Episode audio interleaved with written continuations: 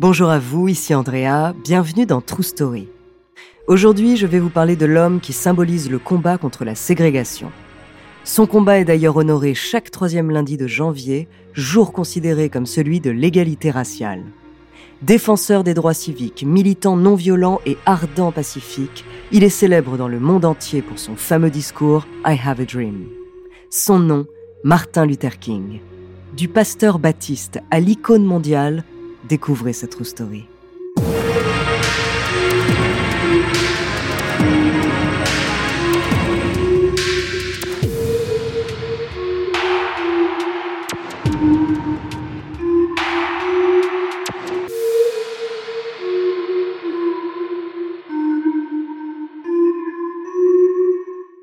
Avant de commencer à vous raconter cette histoire extraordinaire, laissez-moi vous présenter notre partenaire.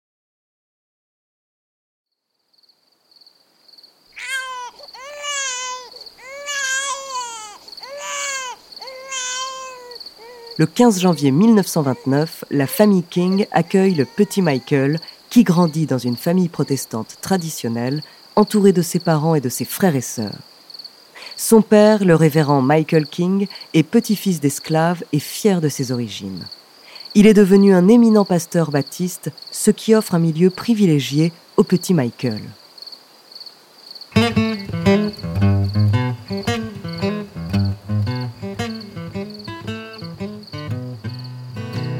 Durant l'été 1934, le pasteur King père part en voyage d'études avec son église dans plusieurs pays du monde et c'est là qu'il passe par Berlin un an après l'accession d'Adolf Hitler au pouvoir. Ce même pays qui avait été à l'origine de la réforme protestante lorsqu'en 1517 le moine et théologien allemand Martin Luther affiche ses 95 thèses sur la porte de l'église du château de Wittenberg, défiant ainsi l'église catholique. Le souvenir de cet acte de révolution qui divisa le christianisme occidental et la vision de la montée d'un nationalisme ravageur en Allemagne percutent alors l'esprit du référent King. C'est ainsi qu'à son retour, il renomme son petit Michael, 5 ans, Martin Luther King, lui qui était appelé à succéder à son père et à parfaire l'ascension sociale de sa famille dans la foi protestante. Les Kings ont beau appartenir à un milieu privilégié pour l'époque, cela ne les empêche pas de subir la violence raciale et la ségrégation, particulièrement marquée dans l'Amérique de l'après-guerre de sécession. La première fois que Martin Luther King est confronté à la ségrégation entre les Noirs et les Blancs, c'est à l'âge de 6 ans. Alors qu'il avait pour habitude de jouer avec deux petits camarades blancs, un matin, il lui annonce qu'ils n'ont plus le droit de jouer avec lui.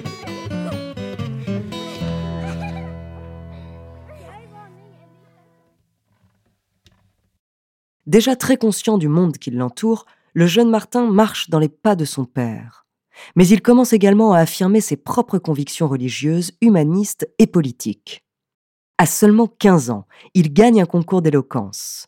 Dans ce discours, il affirme Si le droit de vote est donné aux Noirs, ils se montreront assez vigilants pour défendre l'arche de la liberté fédérale.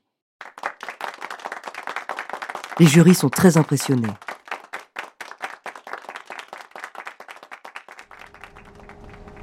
Malgré tout, le jeune Martin, quelques heures après ce succès, se retrouve debout pendant les 130 km de bus qui le ramènent à Atlanta, contraint de laisser son siège à un blanc.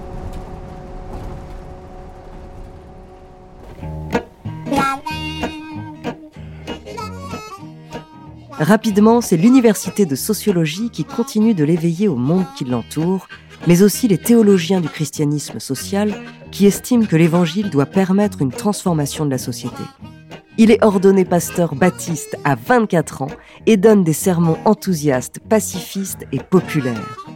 Influencé par sa mère musicienne et sa femme Coretta, chanteuse, ses prêches sont toujours mélodieux et rythmés. La musique est notre arme de guerre, dira Martin Luther King. Mais son entrée sur la scène médiatique et politique, c'est en 1955 qu'elle se produit. Cette année-là, Rosa Parks est emprisonnée pour avoir refusé de céder sa place à un blanc dans un bus. Cette scène se passe à Montgomery, dans l'Alabama, et King y dirige depuis un an une paroisse. Il entre alors dans la désobéissance civile pour défendre l'égalité. il propose de boycotter tous les bus de Montgomery et organise un système de covoiturage. C'est donc par des actions non violentes qu'il propose de lutter. La population noire et les associations locales le soutiennent. Cette campagne de blocage dure plus d'un an et malgré les agressions croissantes des ségrégationnistes blancs, l'ensemble de la population noire de la ville fait corps et continue de marcher pour se rendre au travail. Le boycott se termine par une décision historique de la Cour suprême des États-Unis. Le 21 décembre 1956, elle déclare illégale la ségrégation dans les autobus, les restaurants ou encore dans les écoles. Sur les badges de campagne de Barack Obama en 2008, on pouvait lire Rosa Parks s'est assise pour que Martin Luther King puisse marcher. Martin Luther King devient alors le leader incontesté du mouvement des droits civiques. Il est le porte-parole et sait jouer de sa figure médiatique pour diffuser ses idées à la télévision.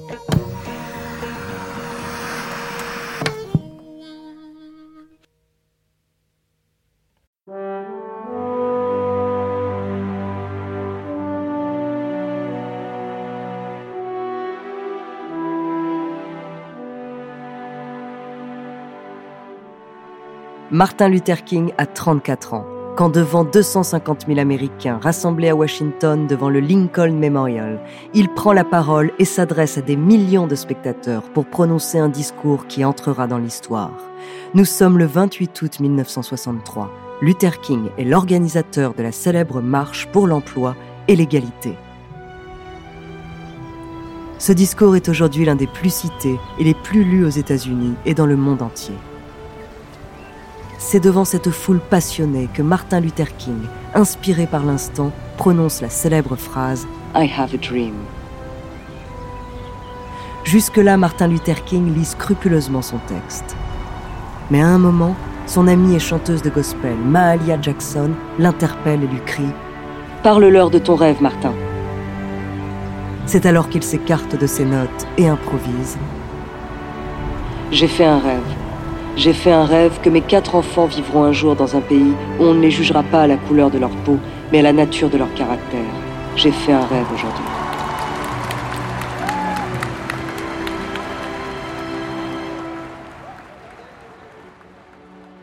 Et ce rêve, c'est surtout un rêve de paix. Et c'est ce que l'Académie du Nobel souligne et honore en lui attribuant en 1964 le prix Nobel de la paix pour sa lutte non violente pour les droits civiques des Noirs. Martin a 35 ans, il en devient le plus jeune lauréat. L'aura de ce prix international donne un nouvel écho à sa parole.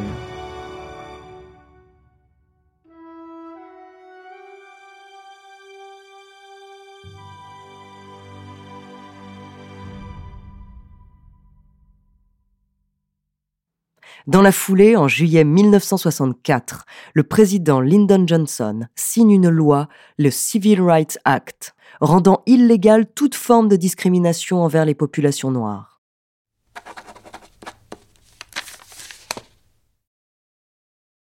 L'année suivante, les marches de Selma à Montgomery mènent à l'adoption du Voting Rights Act qui renforce le droit de vote des minorités.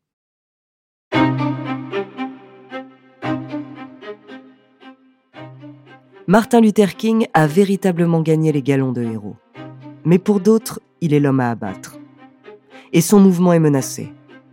Entre 1964 et 1968, le révérend King a perdu la plupart de ses soutiens.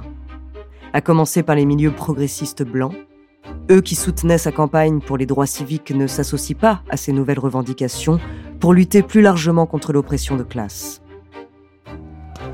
Ses appuis se tarissent également dans les populations noires des nouvelles générations qui ne se reconnaissent plus dans son combat non violent et revendiquent des actions radicales autour du mouvement Black Power. Dernier point de désaccord avec sa base, la guerre du Vietnam. En 1967, Martin Luther King s'affiche clairement en opposition avec l'intervention américaine et il se voit taxé d'anti-américanisme.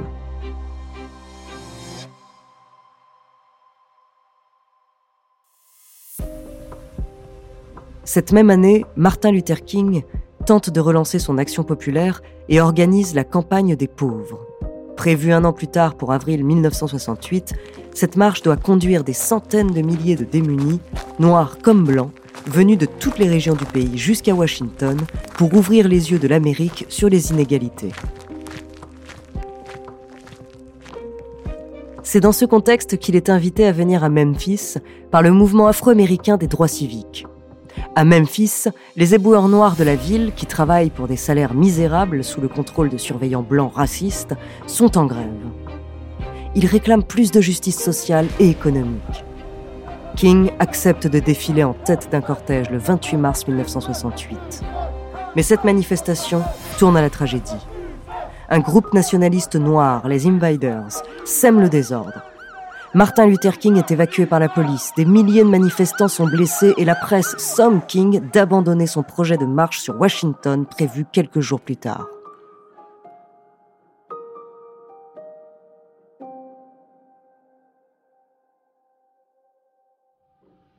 Le 3 avril 1968, King revient à Memphis bien décidé à organiser une nouvelle manifestation qu'il souhaite cette fois-ci pacifique. Lorsque son vol en provenance d'Atlanta se pose sur la piste de l'aéroport de Memphis, il a une heure de retard. Une alerte à la bombe a retardé le départ. Les passagers descendent les uns après les autres, le visage tendu.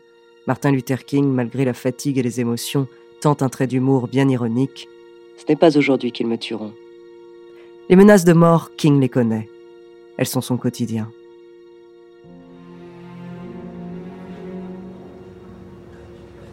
Après avoir quitté l'aéroport, il se rend au Lorraine Motel, un petit établissement qui donne sur un parking. King s'installe à l'étage, chambre 306. Le lendemain, le jeudi 4 avril, King commence la journée avec optimisme. Il vient d'apprendre que la manifestation prévue à Washington le lundi suivant est autorisée. À 17h30, il regagne sa chambre pour se préparer pour le dîner. À 18h, il prend l'air sur le balcon, quand soudain une détonation traverse l'air. Il est 18h01. Son meilleur ami Ralph Abernathy, qui est du voyage, se précipite vers son camarade. C'est trop tard.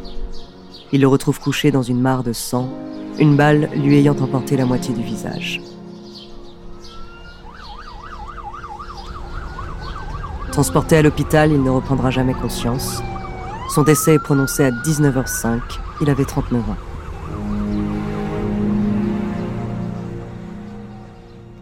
L'enquête conclura la piste d'un tireur isolé, James Earl Ray, un suprémaciste blanc qui avait loué une chambre juste en face du Lorraine Motel.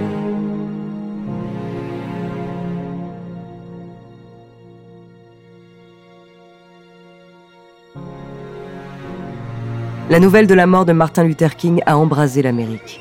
Des émeutes éclatent à Washington, Memphis, Chicago, Boston. Après dix jours d'état d'urgence, on compte 300 blessés et 20 000 arrestations. À Atlanta, ville de naissance de Luther King, c'est le calme qui est respecté, en l'honneur du leader non violent. Le 9 avril, une foule silencieuse de 300 000 personnes suit le cercueil du héros.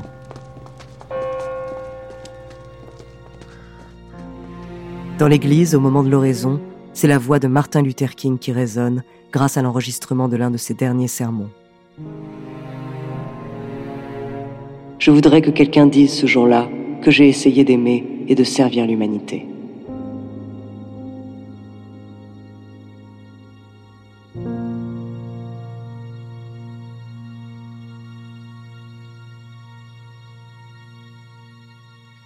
Réduite au silence par le crime raciste, le combat de Martin Luther King résonne encore aujourd'hui et parfois cruellement dans l'actualité. Lundi 17 janvier 2022, on célébrait le Martin Luther King Day, jour férié aux États-Unis et jour de l'égalité raciale.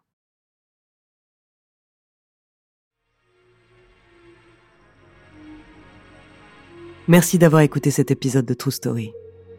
La semaine prochaine, je vous parlerai d'un lieu de légende situé en Écosse, au mystère absolument incroyable.